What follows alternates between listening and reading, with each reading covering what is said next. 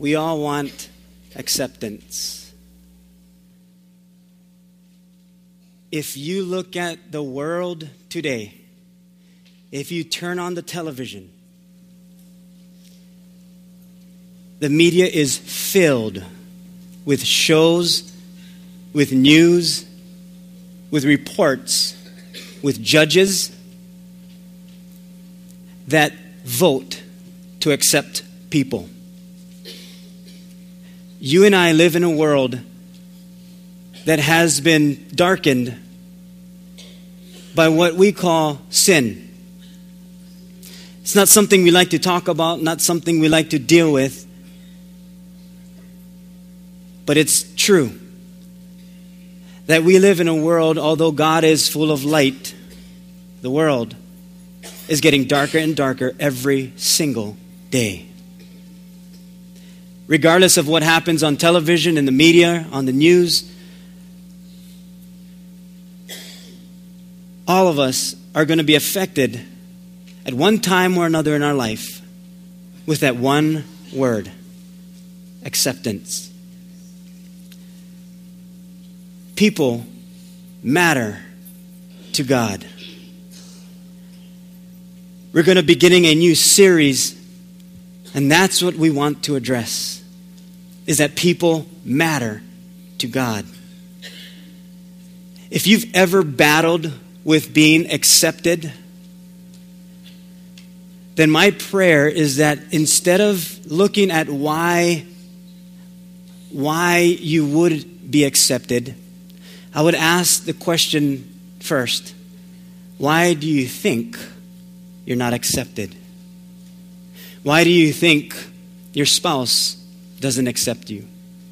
Why do you think your parents, your coworkers, or people surround you, the people that surround you, don't accept you? Jesus Christ gave his life on the cross. Many rejected him. Many did not accept him. But he did that so that you and I would understand that there is a God who accepts us just as we are. When you came in, you're given a bulletin and you can take that out. And we'll be diving right into our message. Acceptance is one of those things that we are all, we're all going to deal with.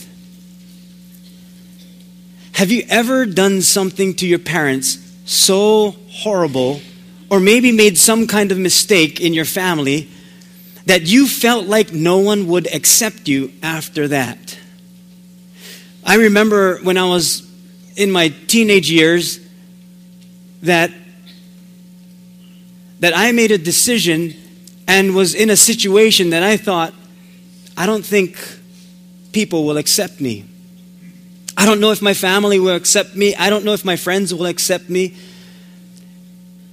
I was 15 years old and I had my son. And I thought, how can people accept this? And I thought that maybe I needed to do something in order for me to be accepted. You see, the difficult thing is we'll look at situations and then start to judge ourselves based on the situation.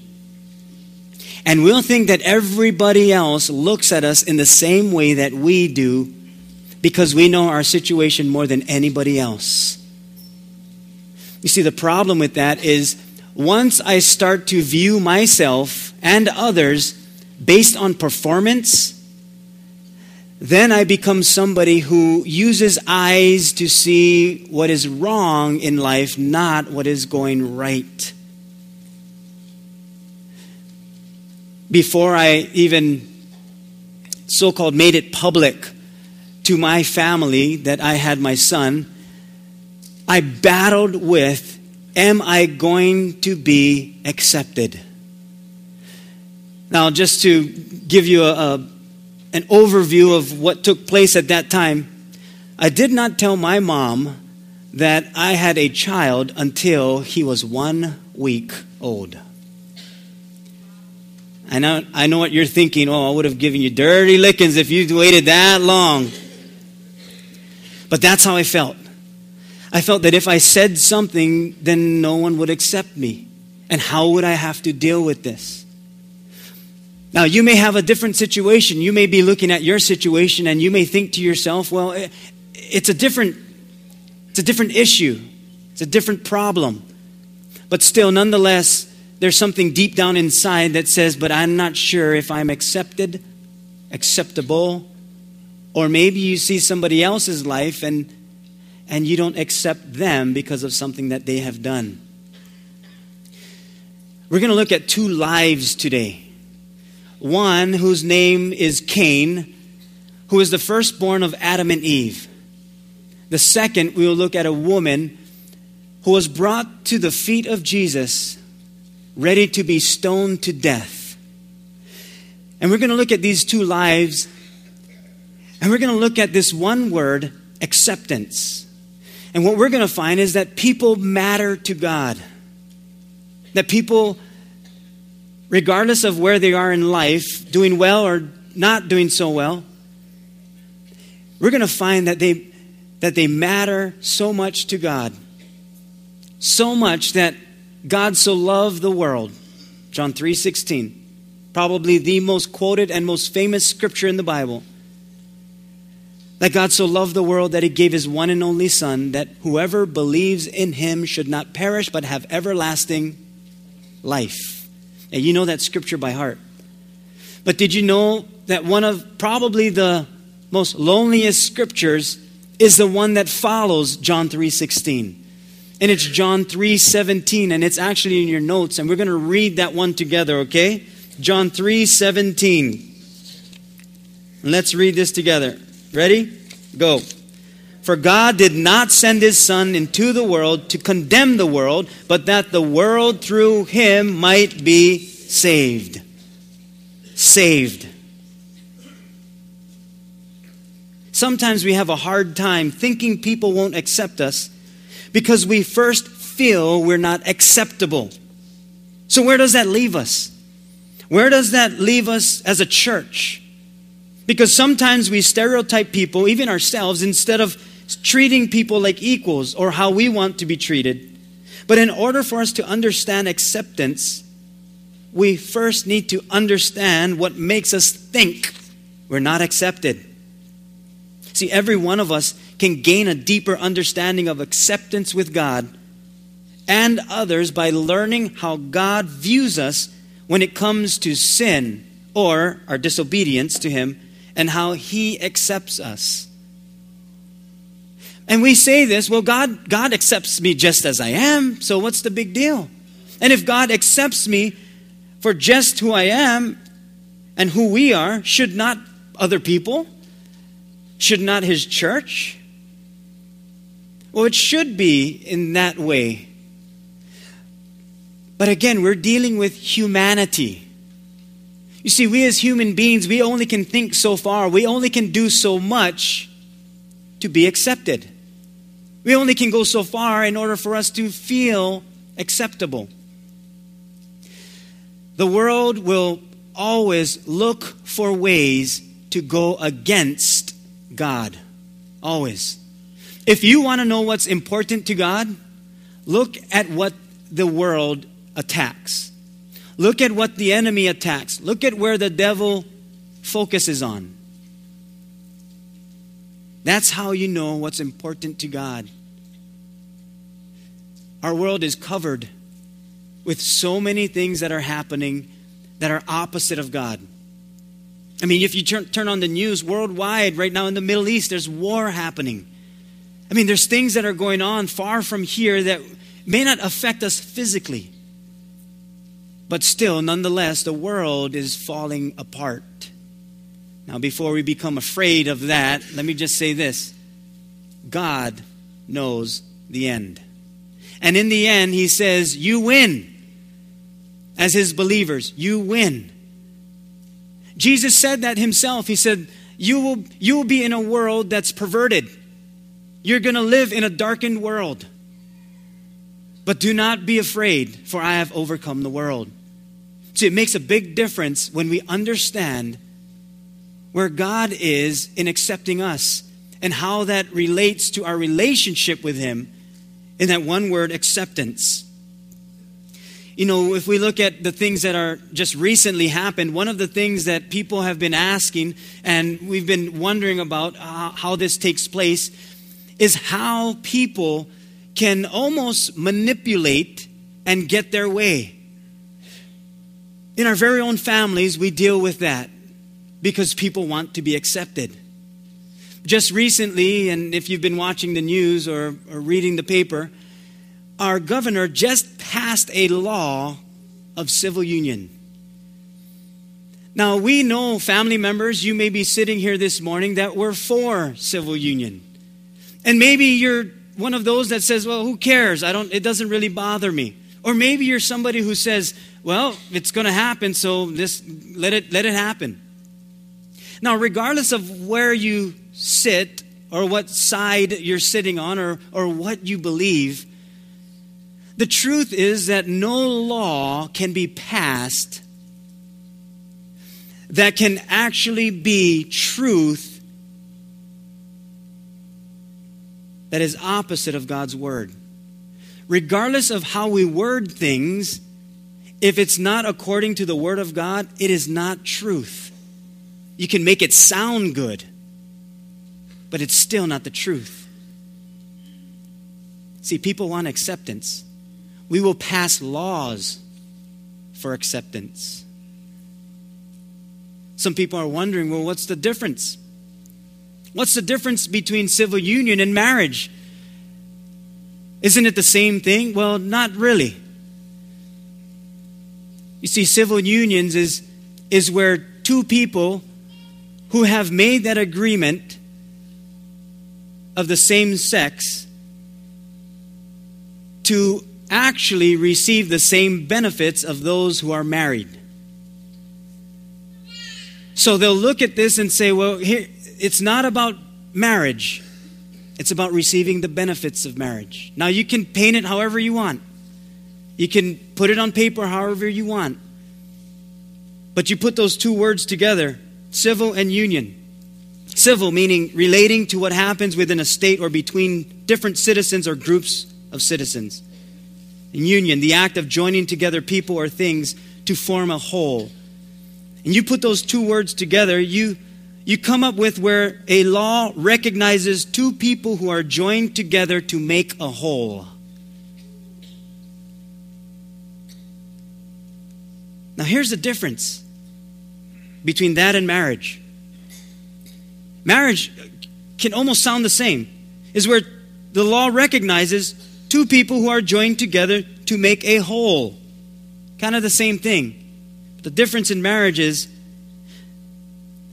it's not just the law that recognizes two people who are joined together to make a whole, but the difference is you have God's approval and acceptance. Yes, God accepts us just as we are, but it doesn't mean we're right. It doesn't.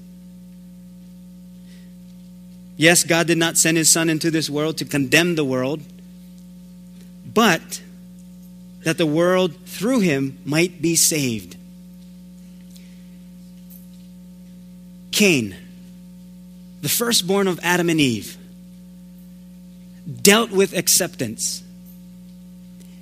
And he had to he had to come to the realization that something was happening in his view of God. Now Cain and Abel, Abel was his brother. They would offer sacrifices to God. Well, Cain, the Bible says, brought his sacrifice to God. I'll read in Genesis chapter 4 the account on what took place. And in Genesis chapter 4, it says that in the process of time, I'm in verse 3, it came to pass that Cain brought an offering of the fruit of the ground to the Lord. Abel also brought the firstborn of his flock and of their fat. And the Lord respected Abel and his offering but listen to this in verse 5 But he did not respect Cain and his offering. And Cain was very angry, and his countenance fell. So the Lord said to Cain, Why are you angry? And why has your countenance fallen? God says this to Cain If you do well, will you not be accepted? And if you do not do well, sin lies at the door, and its desire is for you, but you should rule over it. See, Cain and Abel brought their sacrifice to God.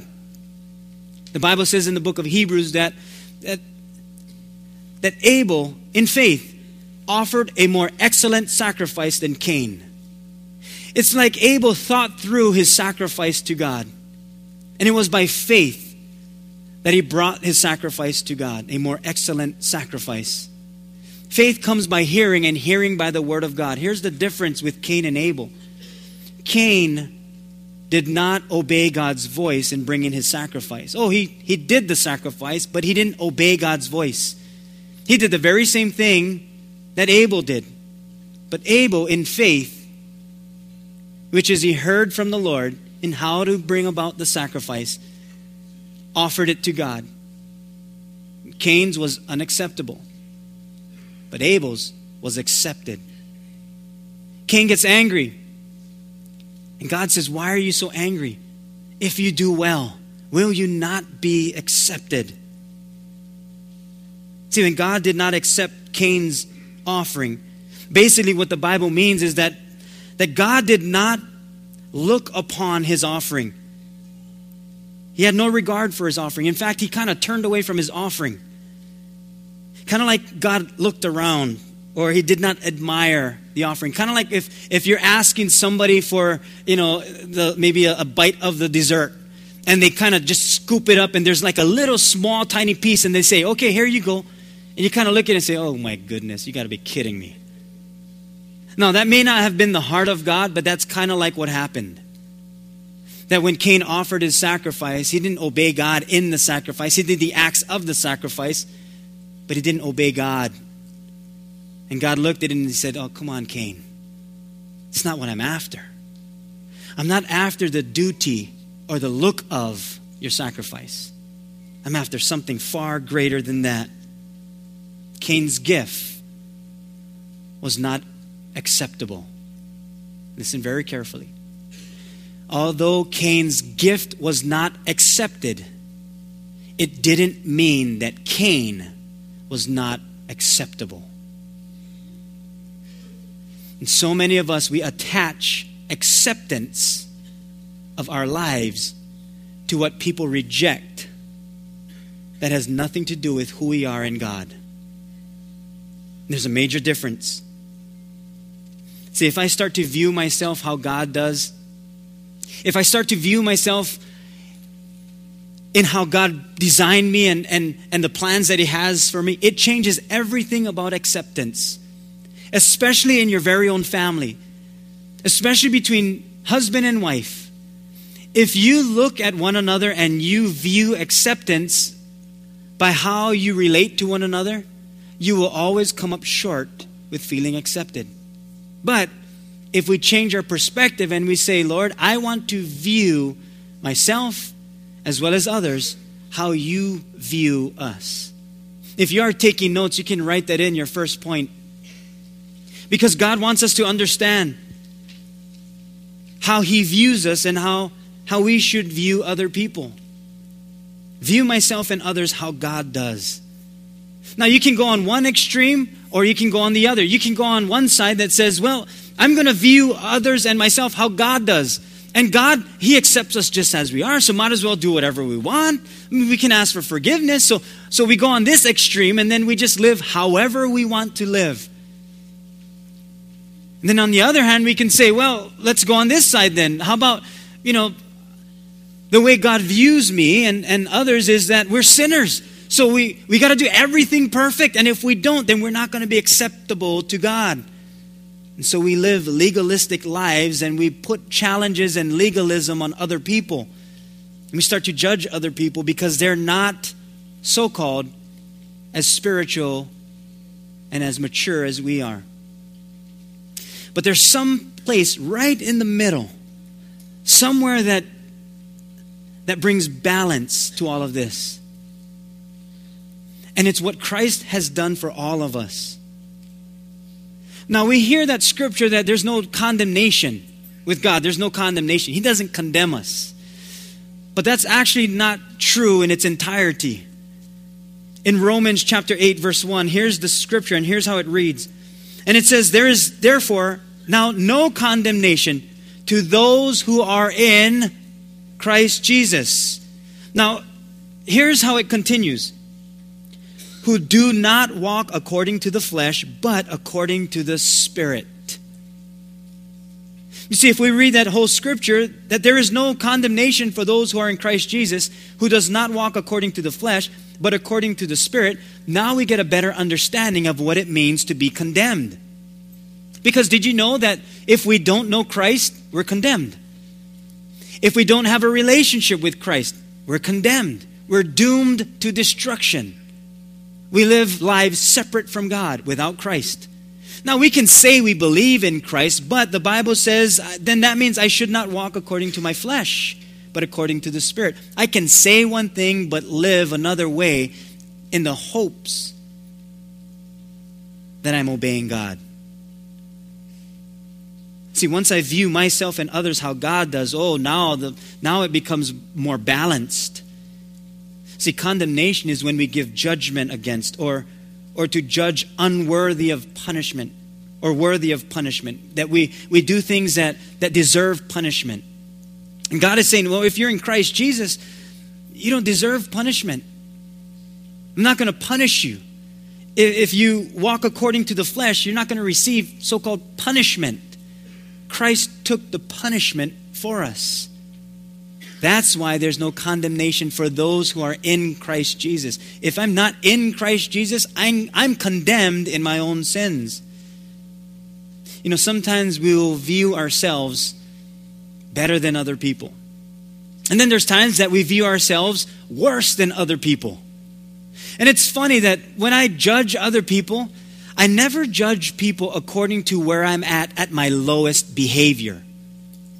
I will always judge other people according to my best behavior.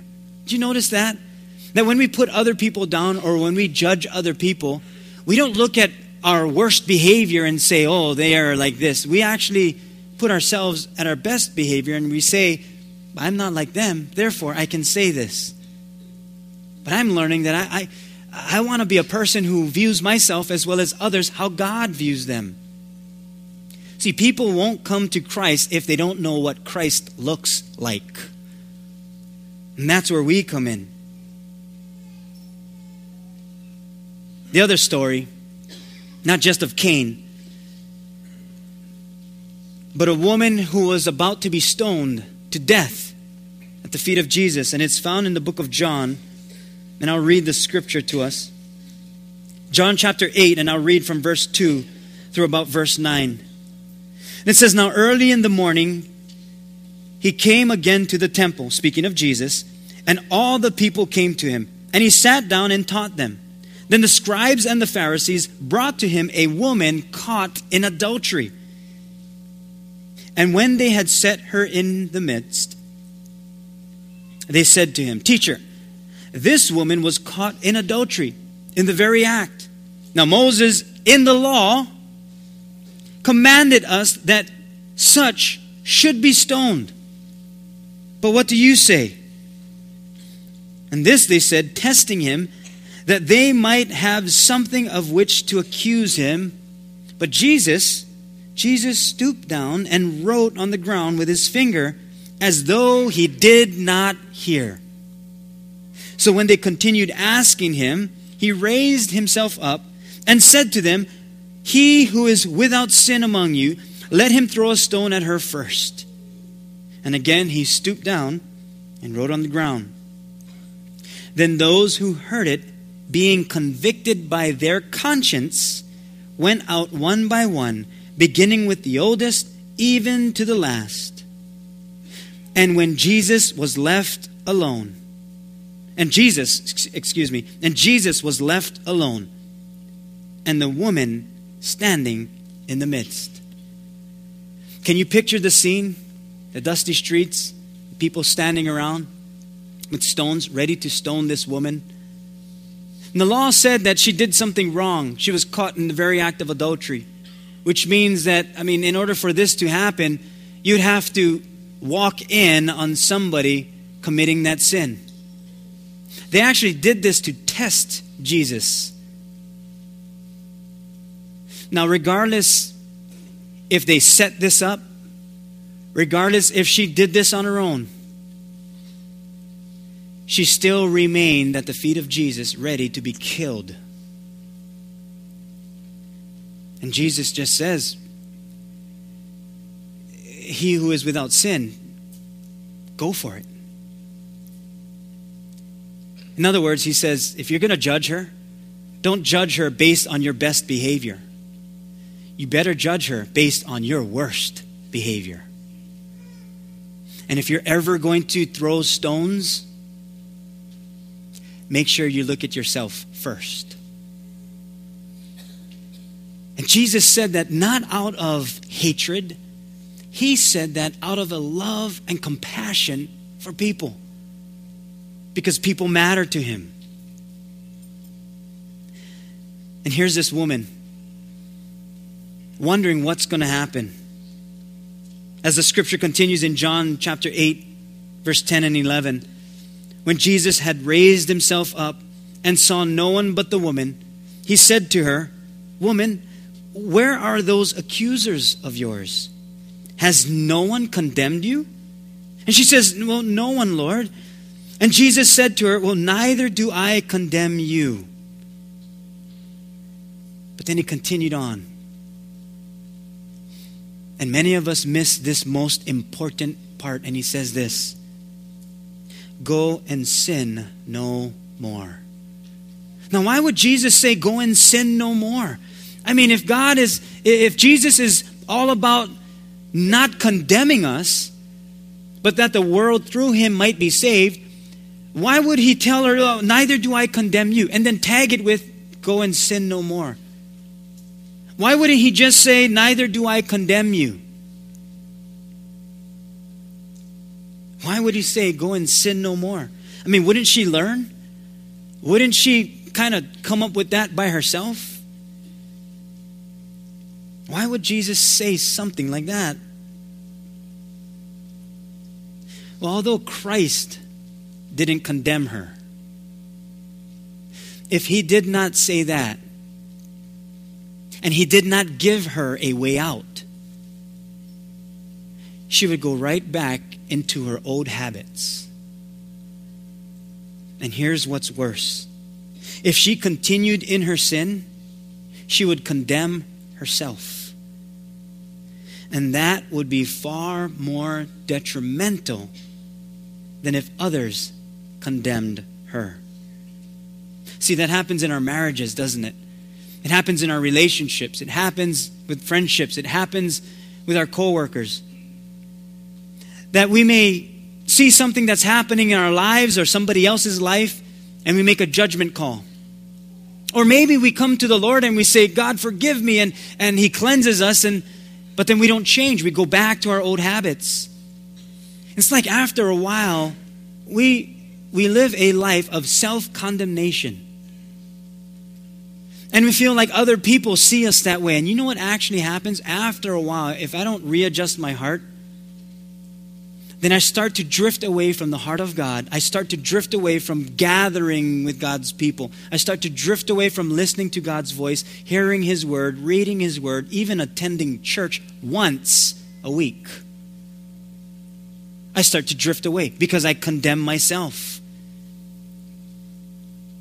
See, that's why that's why many times when Jesus forgives us and we go back to our old ways, it won't be too long that we just we just bail out of everything. And Jesus is saying, "No, you got to catch it. You got to catch it right away." But where do we go from there? I mean, where do we go from being in a, a self condemnation mode or where we may feel judged or we judge ourselves or we feel unacceptable where do we go from there? How do we how do we live a life that is full of a world that that will judge us or will judge other people?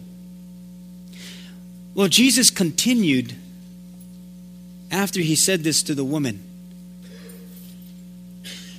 And Jesus said it in, kind of in this way He said, Follow the light of Christ, not the darkness of the world.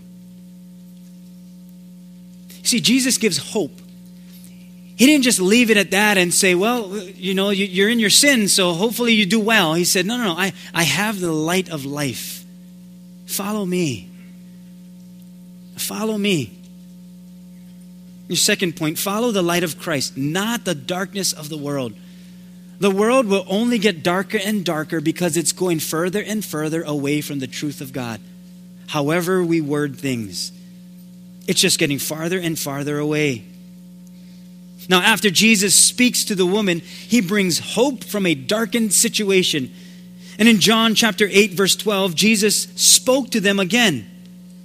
This is right after this took place with the woman, and he said, I am the light of the world. He who follows me shall not walk in darkness, but have the light of life.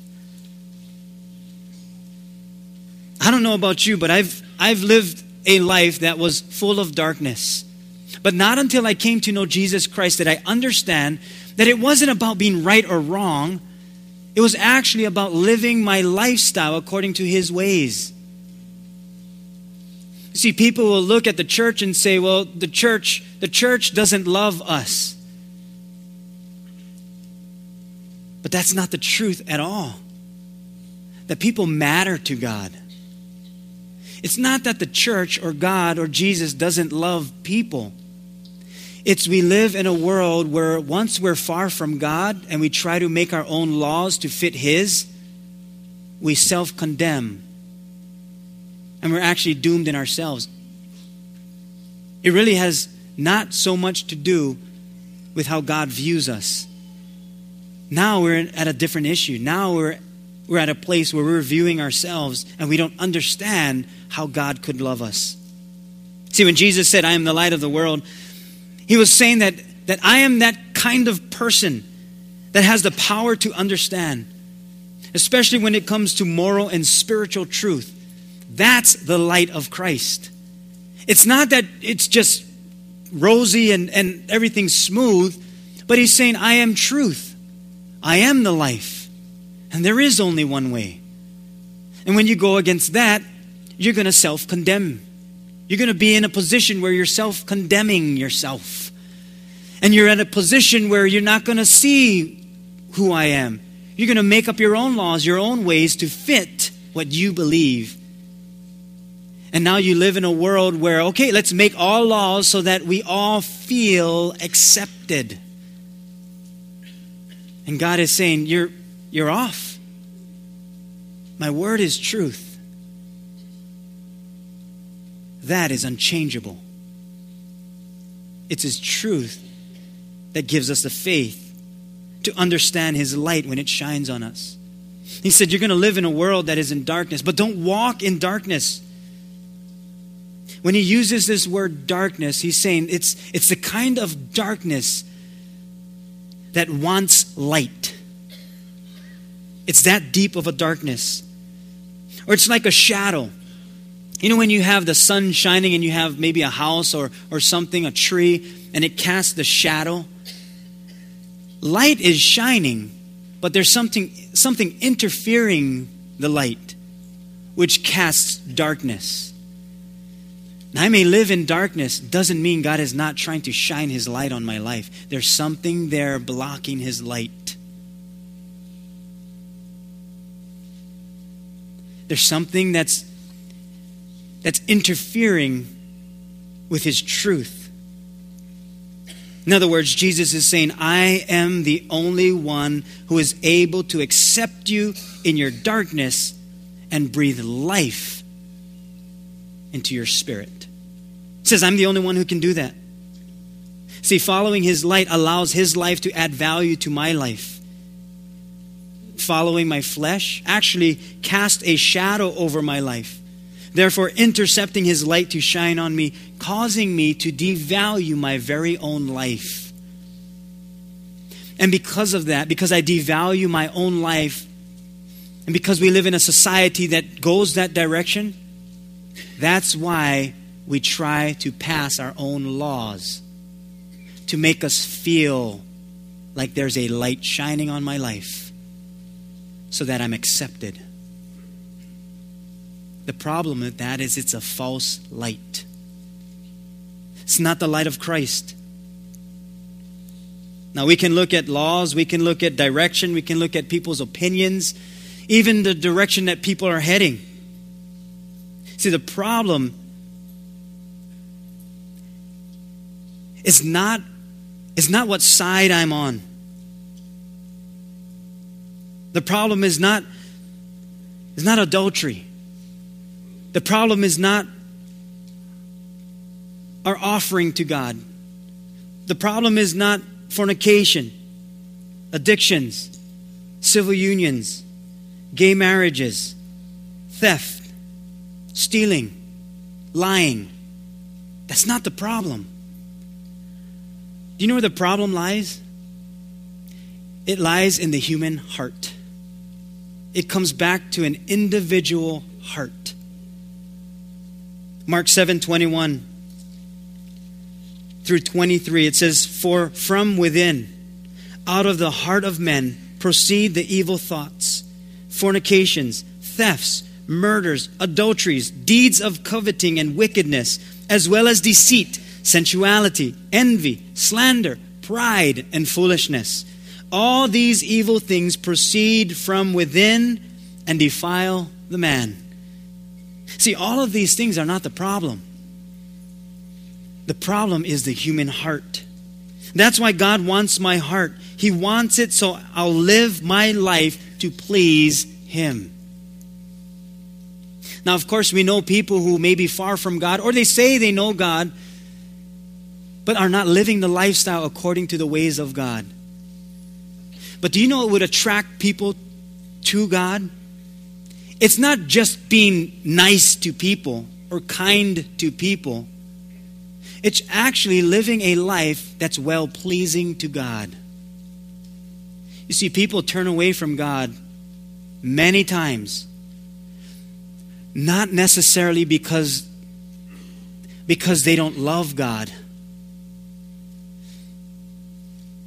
but they have a hard time dealing with the people who say they love God.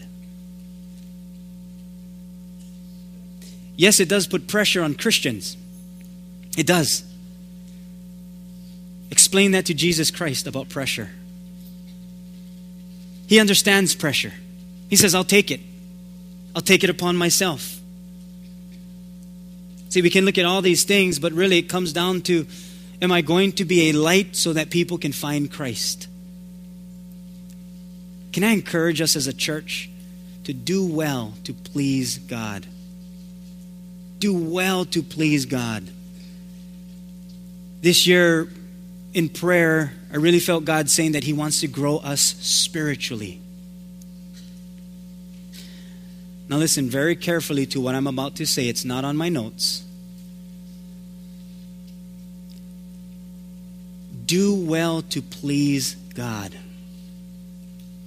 And when we do well to please God, laws won't need to be passed so people feel like they're pleasing.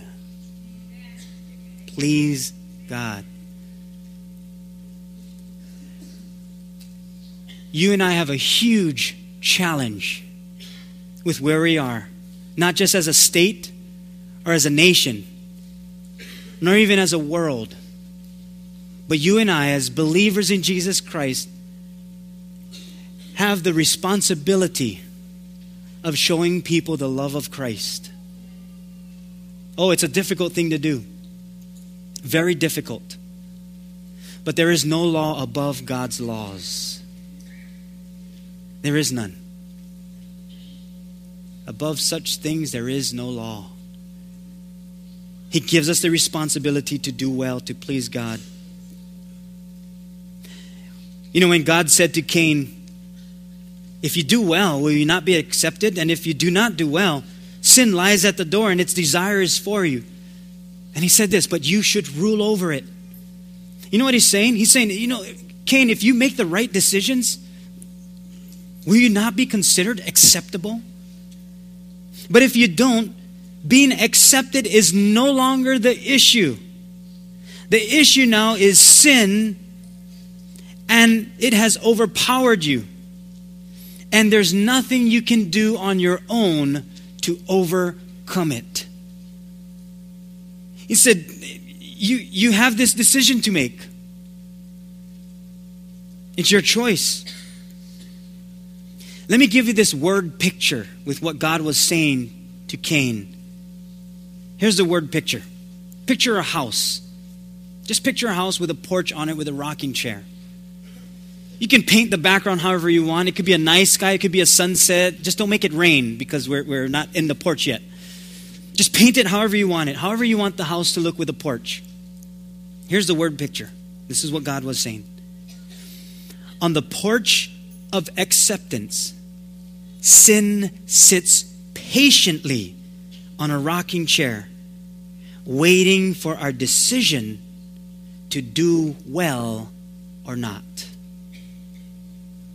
Sin sits patiently on the porch of acceptance, waiting for us to make the decision to do well or not. Well, but if God accepts me just as I am, then why should I need to change? Why should anyone else have to change?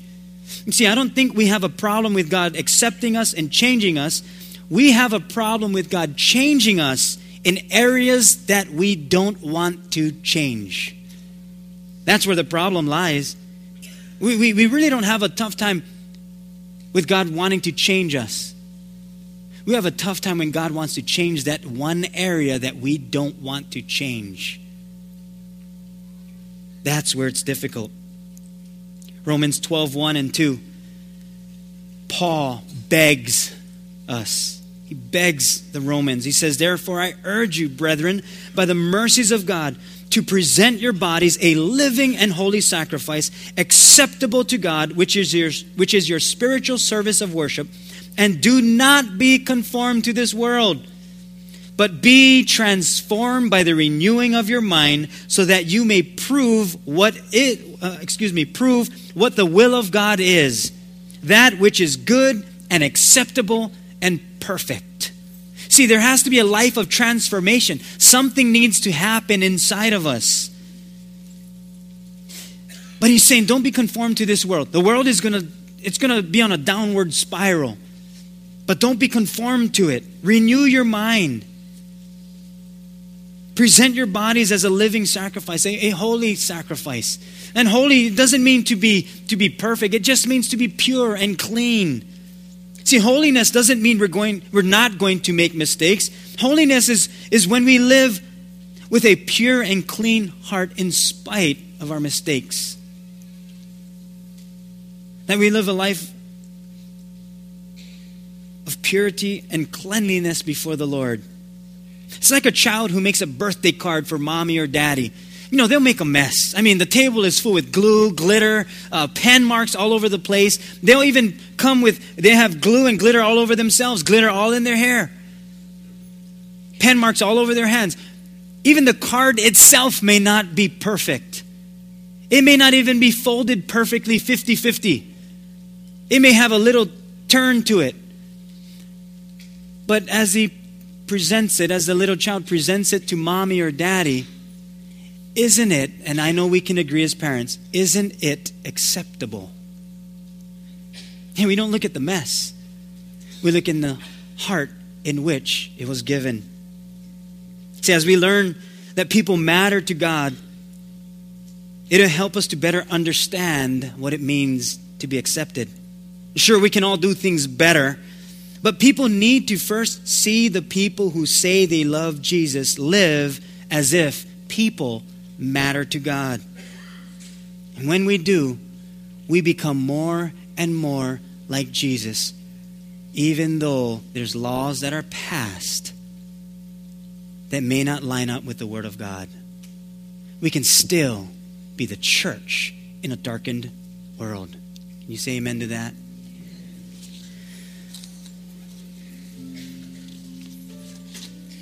Let me conclude with this story.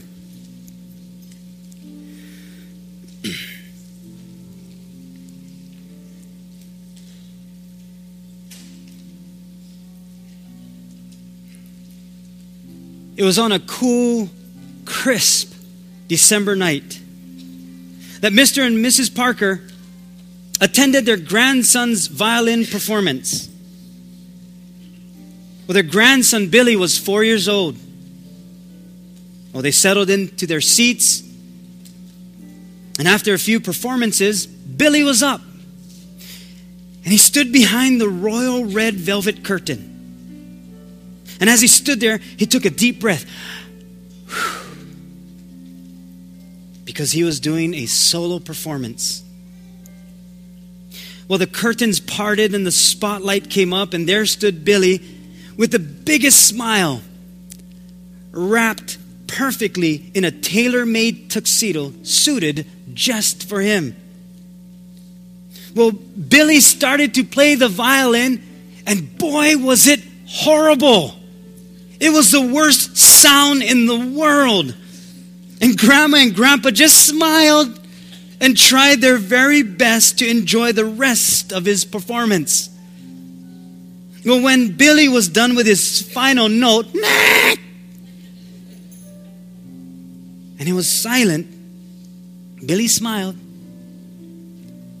tucked away his violin and bow, and took a bow. Then came the awkward applause. Well, after the night was over, as people were taking pictures of their little ones, Grandma and Grandpa made their way over to Billy, who was talking with his teacher. And he went up to his teacher and he said, How'd I do? How'd I do? Did, did I do okay? Did I do well? Mr. Thompson, his teacher, responded and he said, Billy, you did a wonderful, outstanding, stellar job.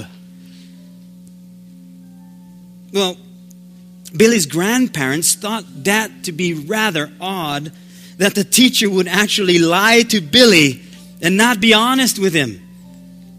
And so they cautiously confronted Billy's teacher. And Grandpa, he said, uh, Excuse me, um, Mr. Thompson, uh, uh, we're Billy's grandparents and we overheard you speaking with Billy. Uh, we were wondering why you weren't completely honest with Billy. I mean, about his performance. Uh, you know, come on. I mean, even even we, as his grandparents, uh, as biased as we may be, uh, we we know he didn't do that well.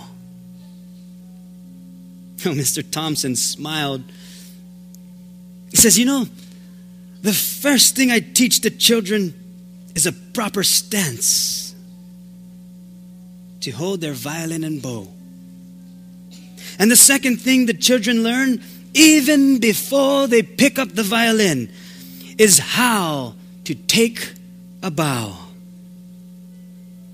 If children learn that they are accepted not because of their talent or ability, but for who they are, it gives them all the freedom and motivation in the world for them to do well no matter where they are in life. I never, ever look at their performance. I look at their heart in which they perform. Because once you have the heart, the music will soon follow. And that to me, folks, is what acceptance is all about.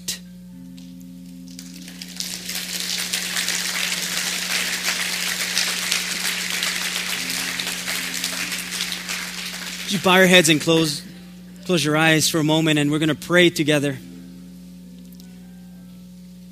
And Lord, there's many things that that we got to sift through as a people of people who believe in you, people who are close to you, and people who say that we love you. There's many things that we have to sift through But Lord, may we be people who have a better understanding of what it means to be accepted. Oh, it's difficult because of the world we live in to deal with certain things, but Lord, give us the kind of heart that you have. Lord, we do pray for our governor, Neil Abercrombie, as he as he continues to lead this state. Lord, we pray that he would hear your voice. Lord, we pray for us as a church, as a as a congregation, as believers, as ambassadors for you, that we would lift up our leaders to you. It's a tough decision to make, it's difficult to lead. But Lord, you are head over all. You are the Alpha, you are the Omega, you're the beginning, you're the end. There is no law above you, God. And so we turn our faces to you. And if we need to, as a church, repent, then we do so. As, an invi- as individuals, if we need to repent, then we do so. But Lord, help us to have eyes like you, so that as we live in this darkened world, we will have the light of Christ that shines so brightly that people will find you wherever they may be in life. Thank you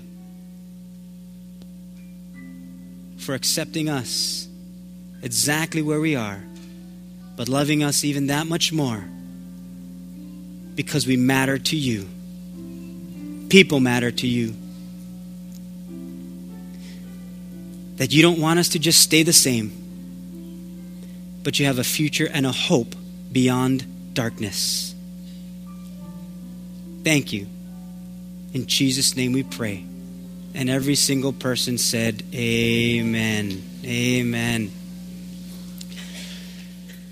Boy, there's a lot to think through